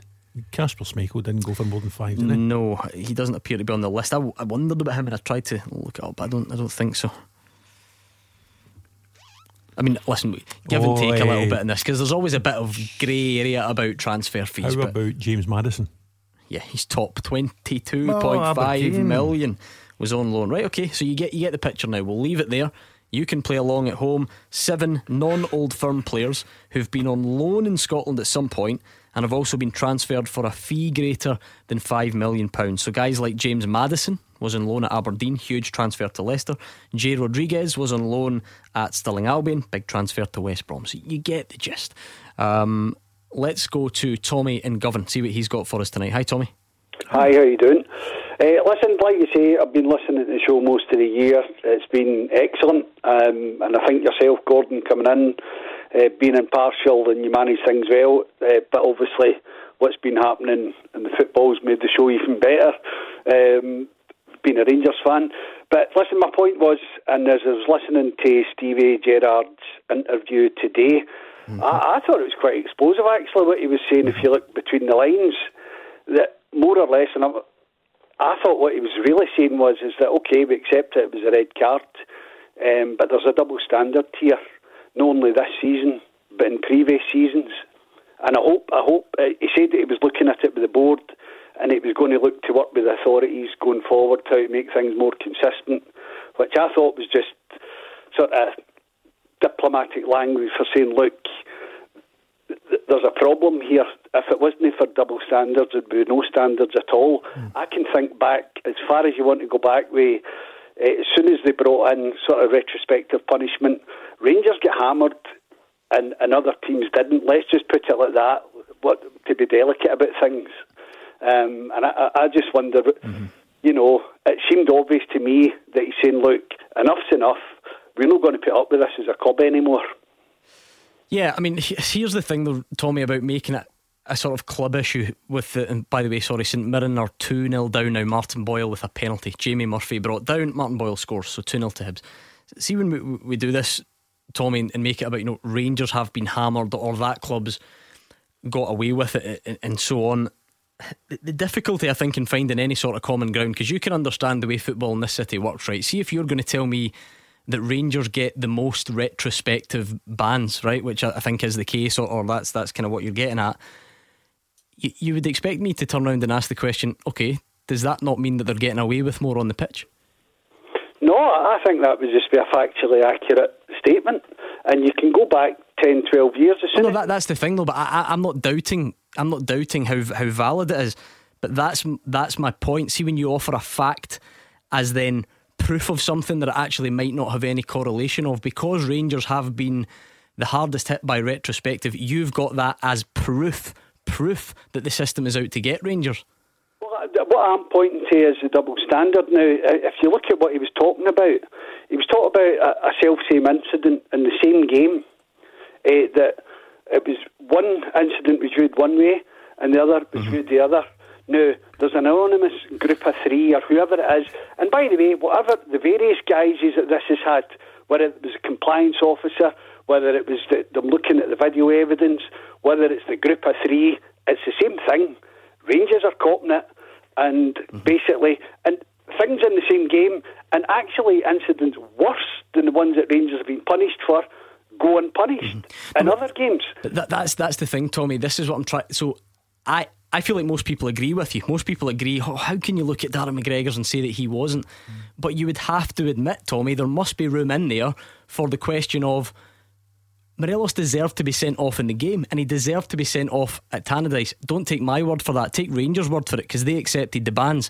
Yet he didn't get punished at the time and he was able to go on and score the winner or, or, or score in the game there's nobody that who's contesting that. No, and by the way, and, and, and that's what I mean. So if if the SFA is so stacked against Rangers and so desperate to, to penalise them or Morelos, why not just send them off during the game? Well, because the referees made his judgment during the course of the game. I think, and you alluded to earlier yourself. The referee thought he seen one thing, mm-hmm. has probably been made to have a look at it again and said, "Well, look, you better come to a different decision. Look what happened." I, I don't know. I'm surmising, but he said one thing, then uh-huh. done another. Okay, so the current referees, the referees that are in action at the moment on the pitch, they're not out to get Alfredo Morelos, but the panel of three ex-referees are out to get Alfredo Morelos. No, I think you can you can look at Alfredo Morelos. Uh, he's only a, a, a, sort of microcosm of what I'm trying to get to. this predates long before Morelos was at Rangers. You could look at Morelos in isolation and, and probably fill 10 minutes with all the things that he's been done for, get away with, all the all the things that other players were doing to him before he gets sent off and reacted and la la la la la. You, you, you could even have a couple there where he Morelos has been punished, but players who provoked him and actually assaulted him, if you like, get nothing. So, but but that's that's almost camouflaging the point I think that Stevie Gerrard was trying to make today. And by the way, I thought the way he done it was just classy. He could have said a lot of things that would have been inflammatory and whatever, but he said it in such a fashion that he's saying, look, we're not going to be shouting and bawling, but enough's enough. I thought that's what he was saying. Yeah, I suppose you can't shout and ball, Roger, when on one hand you're admitting that, that it should have been a sending off. So that, that was a, it, it was a, it was a, yeah, I mean, Tommy's right. It was an easy win, if you like, for Steven Gerrard, where you can admit, look, by the way, I have no problem admitting my guy did something wrong, but there's a, there's a problem here that we weren't looked at. Yeah, and uh, it'll be interesting to see, you know, these things they tend to get brought up at the SFA AGM in the summer, usually the month of June it takes place, if there's any rule changes for the following season. And, and all member clubs have the opportunity there to put potential rule changes there. So it might be Rangers, it might be another club. Other clubs might be unhappy as well, Tommy, with the way that, that this system. I'm sure they are. I think I, feel like there is a frustration out it, there. It, it's within the you know. It's within the gift of the club's Gordon to change this for next season. Uh, St Mirren 1, Hibs 2. Maybe there is life left in the Saints. Uh, John Obika uh, with the goal to pull one back. I'll tell you what it reminds me of, Gordon, because I'll always. The beauty of me being here stuck in the middle of all this is there's always, as an example, I'll get Celtic fans regularly who send me pictures of a stat that says that Rangers have is it given away no penalties this season? Is that what it is, or that they've been awarded the most penalties? And they offer that as proof that Rangers get an easy ride from referees. And then on the other hand, we see a, a, a stat that Rangers have had X amount of retrospective bans, and that is offered as proof that they are picked on. What those things don't do is offer proof at all. They might add weight to a theory, but, Mhm. but, but these things are very difficult to prove. Yeah, I do agree with you, Gordon. I, I think the biggest problem here is I don't think I think the system could be better. I think this where I think this is where everybody agrees. Uh, you will get Rangers fans on and they're talking about Morelos and they don't disagree, but then you look at the Darren McGregor. Now, there's guys like us, for instance, uh, on the day said that Darren McGregor should have been off the pitch as well. But obviously, it goes to the panel. They decide, the three decide that it wasn't enough to see uh, any punishment. I think the system. Now you can argue Rangers, you can argue Celtic. You'll get other clubs, you'll get other fans phoning in and sending photos and and what happened there and stats. It's all about the system. I think we can get the system better. I don't like the system the way it is, and if we have to get back to the fact that on the day mm. the referee deals with it, right, then we have to go with that. How did we get here then, Roger? How did we end up with this system? Is it because, and I'm not going to blame fans for this because that's that's fine, fans can do that. Is it because did we get here because people couldn't accept that things might just go against them and things might be missed, and we wanted more and we strove for perfection, and this is where it got us. It's a little bit like VAR. Yeah, Because what, what Gordon's saying, right? It's all it's very easy for us to sit in here and go, don't don't referee games. Just whatever said on the day, and we all need to take it on the chin. Except people do not take it on the chin. They don't. Yeah, I th- listen, I think it's just advancement, progression, if you like. I think the clubs wanted a better system than just that system. Well, walk well, just got on with it. The referee's made his decision. And I don't think they were satisfied with that anymore. And up here, you've mentioned VAR a couple of times, Gordon. There's not enough finance in Scottish football for us to afford VAR. So the richer leagues have VAR, and we're left to try and hmm. put in place a, a, a sort of compliance system that gets us close to VAR without it actually being VAR. And the compliance system we've got at the minute, it has its pros, but it definitely has its cons as well. I wonder if it's that wee nuance that frustrates people the most because WCP Rangers is on saying, Gordon, you're still missing the point that the charge stated the ref missed the incident when he actually saw it. The ref, the, the game is being re refed. With all due respect, WCP Rangers 1977, I- I'm not missing the point, Roger. That, that bit about the referee is allowed to say that he saw the incident. But that he missed the part of it which would have constituted the red card, and that's a really subtle difference. Well, like, Because for us, to- missing it is I'm facing the other way. Yeah, I go back to what Jack Ross said after the game. Jack Ross said when, when he spoke to Kevin Clancy, Kevin Clancy had said, I saw it and it looked like a tangle of legs. So anyone else who's seen it appreciates it wasn't a tangle of legs. So he has seen it, but he's not actually seen the That bit of it. aspect Mm, of it, yeah. That is causing the controversy. But that's that's what I'm saying, Roger. If you're going to go to a panel, why not go to the referee and give him a second view of it, and then ask him his opinion? Because he's got the feeling of man, uh, you know, refereeing the game on the day, and then say to him, right, okay, you've seen it a second time. Do you still agree with your decision? And let him make the decision. Then there would be no arguments. Oh no, but that's my point. There absolutely would be. We all pretend that there wouldn't, except there would. No, There because because would. everybody wants to know who the three guys are in the panel, who disagreed. Exactly, was because it we a don't two v one? exactly, it, because we was- don't trust anyone. Yeah, so why not go back to the referee who refereed the game? And I'm not for that, Gordon. I must admit, I'm the, I'm from the old fashioned way. I'm thinking, referee the game. Once the final, you've got to accept the decisions on the day. But then again, do And we've you? not got Do far. No, the supporters don't. No, No, not just supporters, right? If you you a referee turns his back and someone smashes someone right in the face and it doesn't get seen at the time, you're happy to let that go and not be looked at retrospectively. Come on. I know what you're saying, but we've not got VAR up here, right? So But you're I just thi- saying you're happy I to thi- I leave it thi- on the day. Can you you think? Yeah, I, I'm I'm for two things. I'm for either refereeing it on the day or letting the referee have the final say and a second Mm. opinion. Not three guys, three ex referees sitting in a studio. You think you get problems now? Imagine if the three man panel was Daz the Mushroom and Alec Rae. I know, honestly. Well, Never it'd be sorted anything. out in five minutes. Uh, Tommy, pleasure to speak to you. Thank you to Tommy in Govan. Right, what's happening in the football St Mirren? Oh, it's Life a good- left in yeah, them. yeah. Uh, Gordon, can you see an equaliser? Yeah, I can. They're, they're certainly been positive. Uh, he's he's thrown two up. Uh, Obika got that goal back, gave them a bit of confidence, Gordon. I think there's another goal in it. Uh, 10 minutes to go, maybe 9 minutes to go. So it's uh, it's been a very open, attractive game. The second half, St Mirren putting up a good fight, even though they're down to ten men and missing their number one goalkeeper. And a, cou- a couple of early wins in England. Arsenal led. They're now 2 1 behind and down to nine men. West Brom led, but they are now 2 1 down to Sheffield United at the bottom of the English Premier League. It's all happening. We're building up to kick off between Killie and Celtic as well. We've got your teaser. Livy still leading Aberdeen 2 0 at Pittodrie. But something way more important than all of that, you might have heard us last week. All of this week, we are helping you to look after your mental well being as we continue to try and navigate our way through this pandemic, which is tough for everyone. Last night, we heard from our Broth striker, Partick Thistle legend Chris Doolan, told us about his toughest things not being able to see his parents. Well, tonight, Chris makes an important point about no matter what career you're in, whether it's football, joiner, a newspaper man like Roger Hannah, a professional whatever it is that Gordon Dalziel does, this pandemic is affecting everyone. Uh, let's take a listen to what he had to say. I'm the patron of a, a mental health charity, actually, um, called Back On Side. And, you know, so I, I actually get to see behind the scenes of just how much work companies and charities like, like this do um, and the great work that they do. And also the, the, the challenges that people face. Never underestimate just the, the pressure that people are actually under. Um, and it doesn't matter what walk of life you're in or what industry you're in.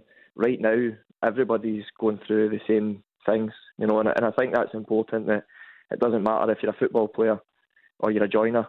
Um, it, I think everybody right now is going through the same uh, turmoil, um, but you know it is important that, that at some point in the day you just take a wee minute or two just to yourself, just to, to do something that, that makes you feel good.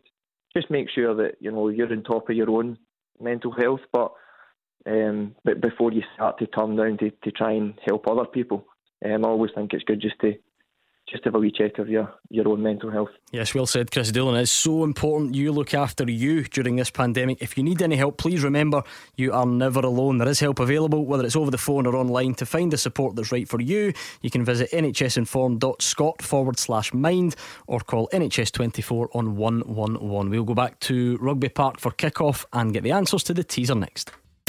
Number one for football in Glasgow and the West. 0141 951 1025. Clyde One Super Scoreboard. Moments away from kick-off at Rugby Park. It's a big one between Kilmarnock and Celtic. Let's get the recap of the teams with Alison Conroy.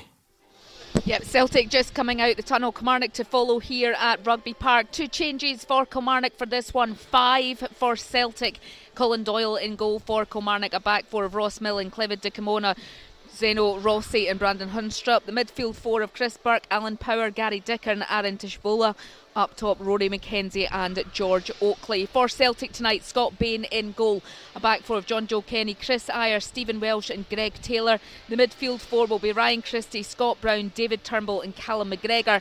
Up top for Celtic for this one, Albian Ajeti and Odsonne Edouard. And your referee at Rugby Park is Kevin Clancy. Yeah, looking forward to that one. Kilmarnock Celtic, and then over to three big games tomorrow. We might get late drama between St Mirren and Hibs. It doesn't look like it at Pittodrie. Um, still no sign of an Aberdeen comeback. What to do, Roger? You mentioned the Arsenal red card. Make sure you check out the one that the goalkeeper just received. That's my recommendation for you tonight. I'm sure whatever, whatever Scottish football's got to offer will be better, but it's still worth checking out. Worse than Jack Alnwick? Uh, in a weird way, yeah, I'd say so. Mm. Um, anyway, I'll leave that with you. Right, just building up to kick off Kilmarnock Celtic. We'll bring in a Kilmarnock fan on the line in a second. Very quickly, seven non Old Firm players have been on loan in Scotland at some point and have also been transferred for a fee greater than 5 million. So, I've- guys like James Maddison on loan at Aberdeen, Jay Rodriguez on loan at Stirling Albion. I think I've got one. Maris at St Mirren. No, no, that was like a trial or something. He never, he wasn't on loan, I don't Oh, think. Gordon, don't take that away from me. We, No, we no didn't chance. get Kasper Schmeichel. What about his deputy, Danny Ward? Yes, Danny Ward, f- but 14 million ended up going to Leicester for. And while we're on goalies, what about Tim Krul? No. Ah, I thought he was nailed on. Alison was reading out the teams there for Killie. How much did Aaron Tshibola go for? Well, see, this was the thing. He was, Aston Villa. he was on the Crazy Ponies list, right? Yeah. But is he now not permanently a Kilmarnock player? Yeah, but it was on loan the first couple of times. yeah, no, but it's, he on on, it's only on loan. So they've never played permanently here. So I nearly get You hit see? with those moving goalposts there. So. No, not at all. I said it earlier on. Just not my fault you're not listening. Right, what about yourself in the Dazzlers team? What about Lewis Grabban? Yes, Lewis Grabban. Well done. You'd never get that, Gordon, would you? Nope. Not in a million years, right? Okay, four down, three to get. Let's bring in Simon, who's a Kilmarnock fan on the line. Simon, can your team pile more misery on Celtic tonight, or will they pile more misery on you? Yeah, the latter. Um, they're going to definitely put more misery on, on us tonight. Um, we're missing obviously our two best defenders in Broadfoot and Finlay. Uh, Broadfoot especially has been probably our most consistent player all season. Uh, we've got Colin Doyle in goals, who's just you know a walking highlight reel of mistakes. So I'm looking forward to that with the amount of goalkeeping problems there have been in Scotland and England tonight. I wouldn't put it past another one from that. Uh, I think we're we're going to really struggle tonight. Celtic, I know, are having trouble, but uh, I think we're in a little bit more bother. We need a new manager in ASAP in order to um, in order to sort the mess out, and I just don't see it happening tonight, especially with guys like Andy Millen in charge. Not even at your own place, though, Simon. It's not a place come uh, Celtic have enjoyed going, and that was even when they were a confident, vibrant Celtic team. Yeah, Neil Lennon's never lost at Rugby Park as a player or a manager, so um, I'm not too confident about that changing tonight. Uh, I think the I say the defence, eh, Clevid Dikamona at centre half alongside Zeno Ibsen Rossi, a young young boy on loan. That's, that doesn't fill me with any confidence. Ross Millen uh, has been very poor at right back. Uh, Haunstrup's probably our only good defender that's playing today at left back. So, you know, I'm not really too confident about that at all, really. well, Simon's not not looking forward to it, Gordon Dalziel, and that's an understatement. Yeah, uh, I tend to agree. I think that uh, even though Celtic are in poor form themselves, Gordon, I think they'll have too much for them. Um, Kilmarnock are in, uh, they're going to end up in a relegation fight. We do say that a lot about Celtic at the moment, though, and then sort that. of get end up surprised. But I, I just think Kilmarnock are in a bad place as well. Um, if it was a confident Kilmarnock side at Rugby Park, I would I would fear probably more for Celtic. Um, but mm. they're not a confident side. They're obviously lost their manager. Um, they've made a few changes tonight as well. Um, I just think that um, it's worrying times if you're a Kilmarnock uh, supporter just now for me. Just Roger, it depends. Sometimes you get that sort of wounded animal thing, don't you, where Celtic come out and, and try and make a statement. But a home defeat, a, home game against St Mirren, who are in form, then into an away game against the Kilmarnock team who are not in form. Is there much difference between the size of those challenges? Just given the, where they are, do you see what I mean? Does it does it balance out the, the form? Yeah, I don't. I don't think there's such a thing at the minute as an easy game for Celtic. The, the way things are going, that you know, you, you started the show by asking the mood of Celtic supporters on a night like this. And I think the mood of Celtic supporters probably mirrors the mood of the team. You know, ordinarily, Celtic used to get down the M77, beat Kilmarnock, and come back up the road with three points. But at the start of this season, it was a 1 1 draw down there. That was that silly foul, I think, by Christopher Jullien on Nicke Kabamba. Kabamba got up, took the penalty, denied Celtic two points, and it began to unravel there. And even even against a Kilmarnock team that you know, do have problems of their own. Manager gets sacked at the weekend. I don't think there are any guarantees tonight at all. Uh, Simon, what about the managerial situation? Yeah, it's, it's one that needs to be sorted ASAP. I think there there is talent in the squad. I just don't think they've been given the right coaching and the right tactics this season in order to, to get the best out of them. So we need a we need a new manager in pronto. I've got three options in my head. I've got a dream option, uh, kind of more out of the box option and the sensible, safe option. Right. Uh, so I'll start with the kind of out of the box. As Paul no, no, save, save that till the end. That sounds the most exciting. Give us your sensible one first. Sensible first one is Tommy Wright. Um, knows the league. We'll get the team playing well.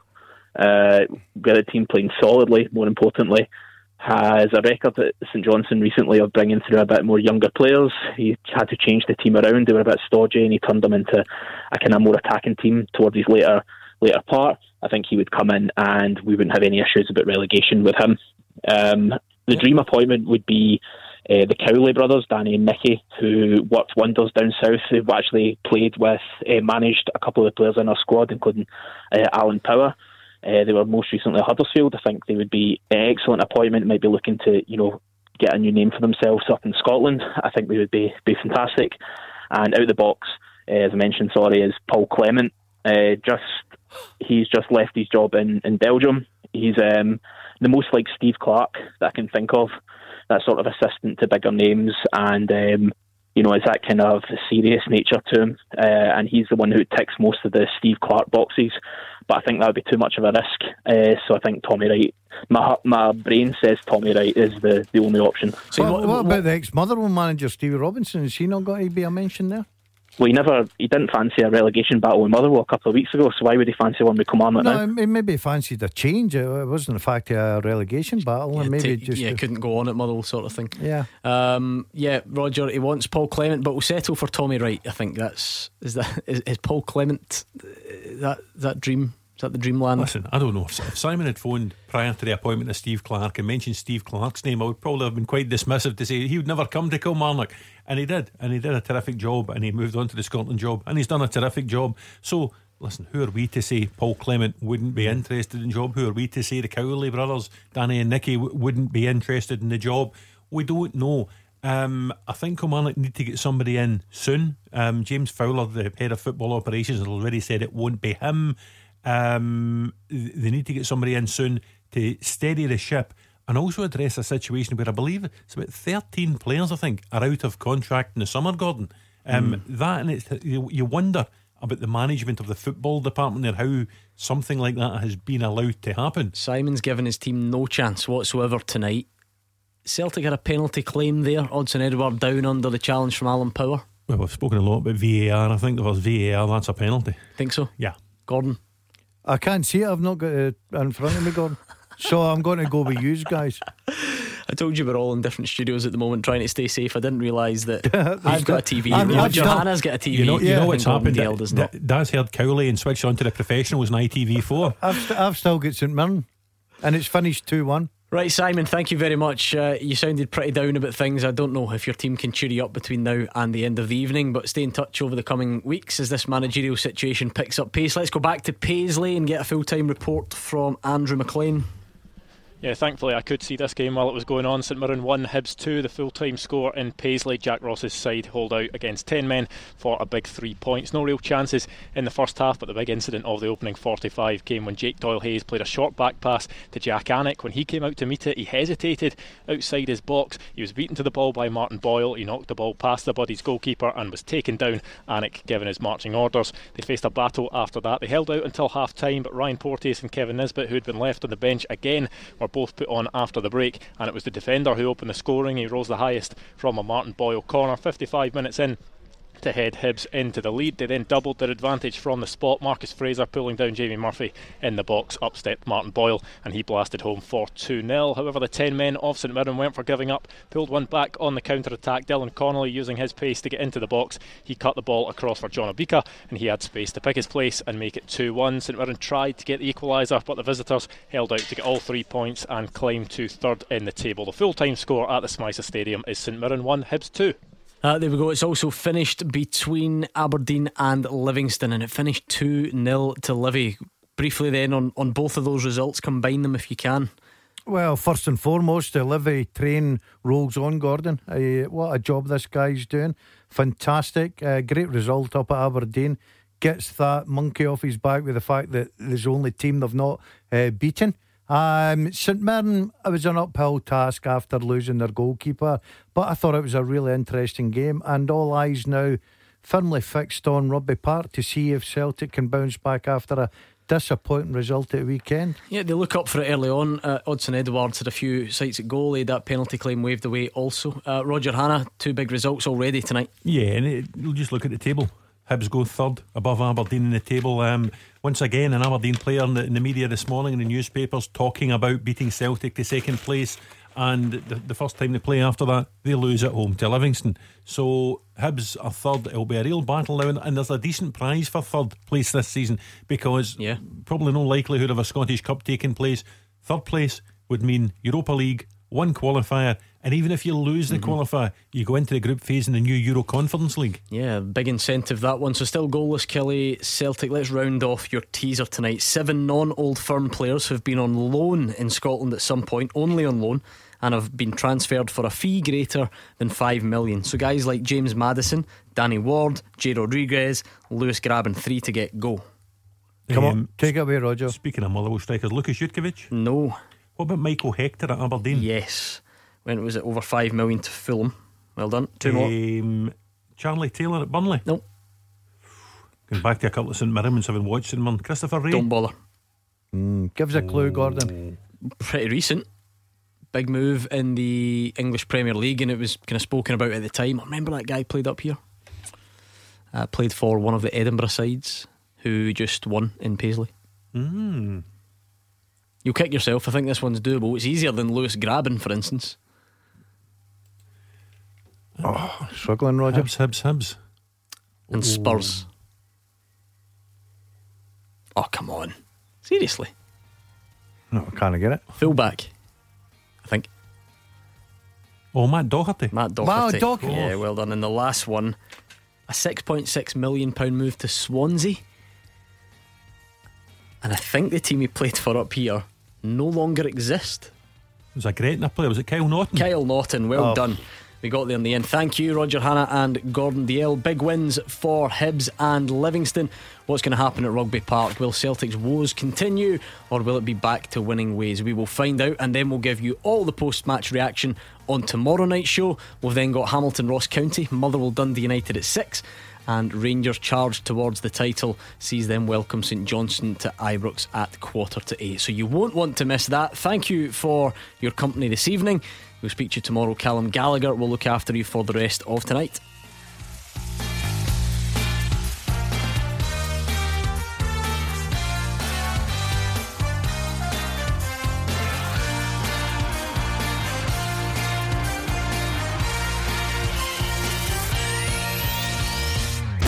Clyde One Super Scoreboard with Thompson's personal injury solicitors. For an unpredictable world, talk to Thompsons.com.